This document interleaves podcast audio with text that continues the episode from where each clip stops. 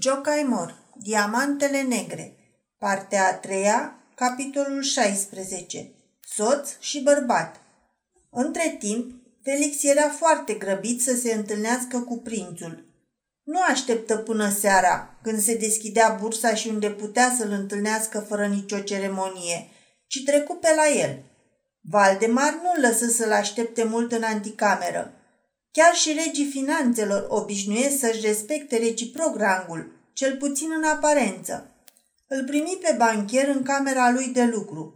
A, prințul lucrează, spuse Calman cu falsă afecțiune, mirându-se grozav că un domn atât de distins e capabil să taie cu mâinile proprii o broșură și să sublinieze în ea cu creion roșu și albastru rândurile care îl interesează.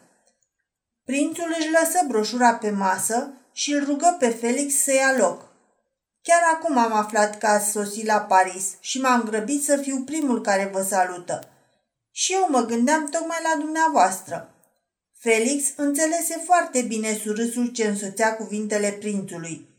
De data asta vin la cartierul general al dușmanului cu steagul alb al parlamentarului.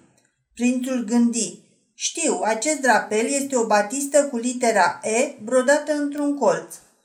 S-au împăcat oameni mai mari decât noi, reluă Felix, și din adversari au devenit aliați când i-au unit un interes comun. În cazul nostru, care e acest interes comun? Afacerea cu împrumutul, plănuit de mine.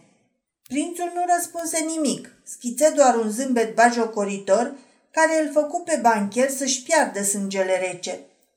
Domnule, spuse Felix, ridicându-se în picioare ca să-și poată expune părerile cu mai multă enfază. E vorba despre împrumutul în favoarea Sfântului Scaun. Și știu bine că sunteți un catolic cucernic. Oare cine m-a trădat? În afară de asta, sunteți un aristocrat născut. Nu puteți sta cu brațele încrucișate, în timp ce în Ungaria un ministru birocrat se pregătește să bage pur și simplu în buzunar averile bisericești și în timp ce un punct de francmason complotează să dea Imperiul Sfântului Petru pe mâna unei canai sanculot, cu atât mai mult când împreună putem împiedica ambele acțiuni cu o singură lovitură. Dumneavoastră sunteți un om nobil. Și ce mai sunt? Și un fiind financiar. E imposibil să nu observați că întreprinderea noastră este una dintre cele mai grandioase, una dintre cele mai rentabile întreprinderi. Dumneavoastră sunteți un om deștept, puteți să calculați. Mai sunt și altceva? Felix nu se lăsă doborât de sarcasmul rece al lui Valderman. Cu o mișcare îndrăzneață, afișând expresia celei mai dulce afecțiuni, îi întinse prințului mâna. Mai sunteți și prietenul cel mai bun al firmei Felix Kaulman. Rostind această frază, riscă ori să îi se dea mâna și să îi se primească prietenia, ori să fie pălmuit. Dar o păți și mai rău. Prințul luă de pe masă hârtia pe care, cu puțin mai înainte, subliniase ceva cu creionul albastru și roșu și zise Ascultați, dragul meu, coreligionar catolic, aristocrat egal cu mine în rang, companion financiar și cel mai bun prieten. Aruncați-vă ochii pe acest mic manifest și veți găsi în el răspunsul pe care vi-l datorez. Vă rog, faceți-vă comod. În timp ce Felix parcurgea broșura ce-i fusese dată, Valdemar găsi de cuvință să-și pilească unghiile, rotunjindu-le. Felix lăsă broșura jos. Să fie asta biografia mea? După cum dovedește și coperta. A scris-o chiar dumneavoastră? Cel puțin datele eu le-am dictat.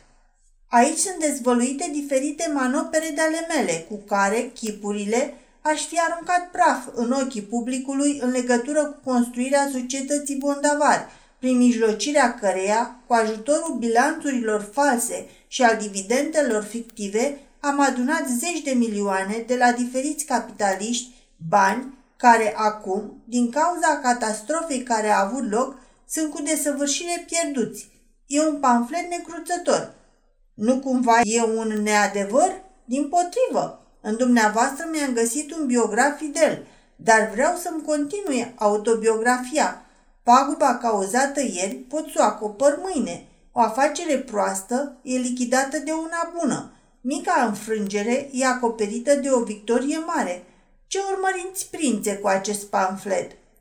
La ora la care veți lansa împrumutul la bursă, difuzez acest act în corbei și în culise, încep contra mineul și fac ca acțiunile dumneavoastră să fie șterse de pe listă. Știam asta dinainte și tocmai de aceea am venit aici, ca să previn acest lucru. Felix Kaulman voia să-și exprime exasperarea clipind des din ochi. Își înfipse mâinile în vestă și cu o voce surdă continuă. Domnule, dacă ați vrut să mor în fața ochilor dumneavoastră, v-ați atins scopul. Valdemar râse cu poftă și îl bătu pe Kaulman pe umăr. Vă rog, nu glumiți cu mine. Nu pentru asta ați venit la mine, ca să vă trageți un glonte în cap în fața mea și ca să-mi vindeți ceva. Sunteți un escroc care a dat faliment și care mai are o ultimă comoară, o bucată minunată de cărbune negru pe care ați cules-o dintr-o grămadă de antracit, ați cizelat-o, ați vândut-o de multe ori, ați câștigat mult de pe urma ei și acum a ajuns din nou la dumneavoastră. Știți bine că sunt înnebunit după această comoară a dumneavoastră și sunt gata să licitez pe ea împotriva întregii lumi. De asta ați venit aici. Deci să ne înțelegem. Sunt gata să discut. Ce preț are? Prințul se trânti în fotolul său și nici nu-l mai invită pe Kaulman să șadă și el. Tulburarea acestuia se risipi și obrazul lui își reluă expresia obișnuită, dacă la el putea fi vorba despre obraz. În primul rând broșura, începu Kaulman punând bâna pe tipăritură. Bun, o veți avea. O mie de exemplare împreună cu manuscrisul original. Puteți să-l puneți pe foc dacă nu cumva vreți să-l păstrați ca amintire. În al doilea rând, renunțați la contremine. În cele trei zile de subscriere la împrumut, nu veți întreprinde nicio manevră împotriva mea și a asociațiilor mei. Din potrivă, veți fi printre primii subscriitori și veți subscrie o sumă corespunzătoare cu numele dumneavoastră. Bun, spuse prințul, ne-am înțeles, dar ascultați acum și amendamentele mele. În prima zi de subscriere nu întreprind nimic împotriva dumneavoastră, dar nici nu subscriu nimic. Nici a doua zi nu vă fac nimic, dar nici nu vă ajut.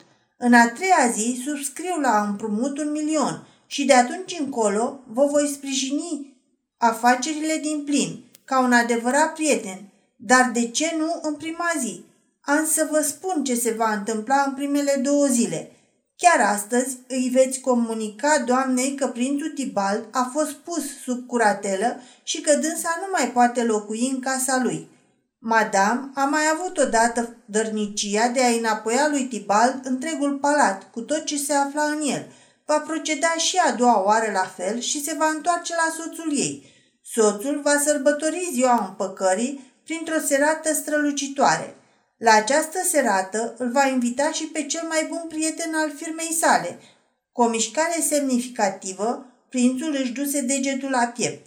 Cu acest prilej, acesta îi va arăta doamnei poza unui minunat palat de vară de pe malul lacului Como, care își așteaptă stăpâna, știind că dânsa are urgentă nevoie să trăiască în Italia și de o schimbare de aer. Sunteți un om foarte delicat. Nu mă lăudați încă, vă rog. A doua zi va fi folosită pentru ca domnul Felix Kaulman să o lămurească pe madame că pentru valabilitatea unei căsătorii în Franța este absolut necesar un act al ofițerului stării civile. Deci, o veți duce la notar și veți încheia căsătoria civilă. Dar de ce este nevoie de asta?" strigă Kaulman, dându-se înapoi cu o mutră într-adevăr speriată. De ce?" Repetă prințul ridicându-se în picioare ca să-și poată lovi victima mai de aproape. Pentru ca dumneavoastră, un speculant viclean, să nu puteți face ceea ce vreți, adică să vă însurați cu o fată frumoasă într-o țară, pentru că apoi, într-alta, unde legea vă îngăduie, să scăpați de ea, să o repudiați. Vreau ca niciodată și nicăieri să nu vă puteți lua înapoi numele dat Doamnei. Așa-i?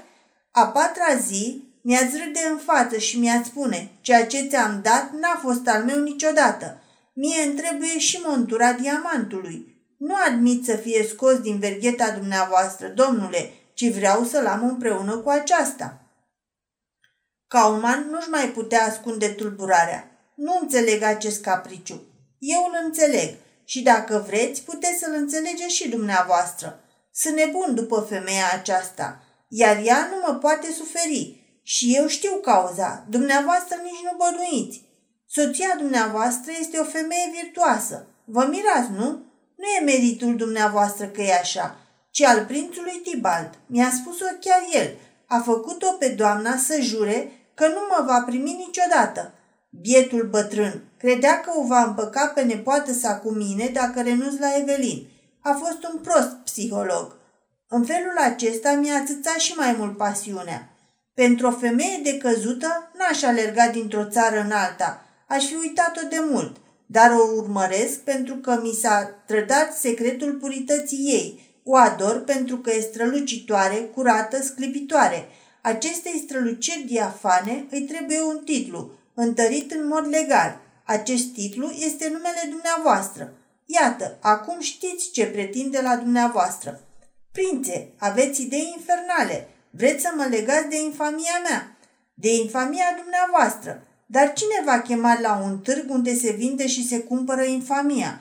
Ce vă ofer eu? Nu cumva posibilitatea ca numele dumneavoastră să obțină o înaltă apreciere? Vai, numele de Kaulman trebuie să rămână nepătat. Șeful firmei Kaulman trebuie să fie socotit un bărbat cinstit și onorabil. Pentru lumea din afară, o autoritate, la bursă, comisar, bărbat integru și cap de familie respectat. Care e realitatea în afară? În lume știm numai noi doi, iar ceea ce este acasă o să știm numai noi trei. Kaulman voia să arate că în sufletul lui se dă o luptă grozavă. Ei, domnule, nu vă mai frecați atâta ochii și obrazul, zise prințul întorcându-se. Tot n-am să vă cred că sunteți în stare să plângeți sau să roșiți. Timpul e scurt. Mai bine grăbiți-vă să-l folosiți. Adevărat, trebuia să se grăbească, așa că domnul Felix renunță la scena finală în care urma să smulgă părul ca o ilustrare a luptei dintre disperare și datorie. Socotica a încheiat un târg avantajos și întinse mâna lui Valdemar. Numai că Valdemar nu i-o strânse, ci doar îi mulțumi. Notați tranzacția asta în registrele dumneavoastră, pe lângă celelalte afaceri încheiate.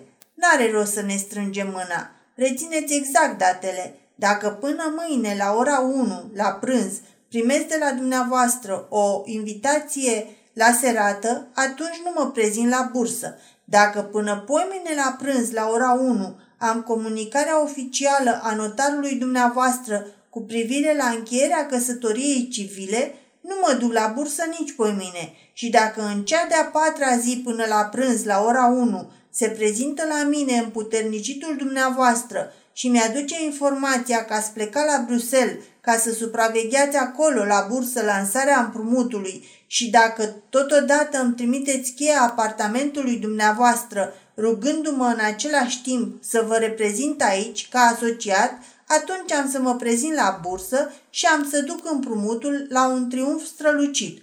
Acum puteți să plângeți sau să râdeți, dar nu aici la mine.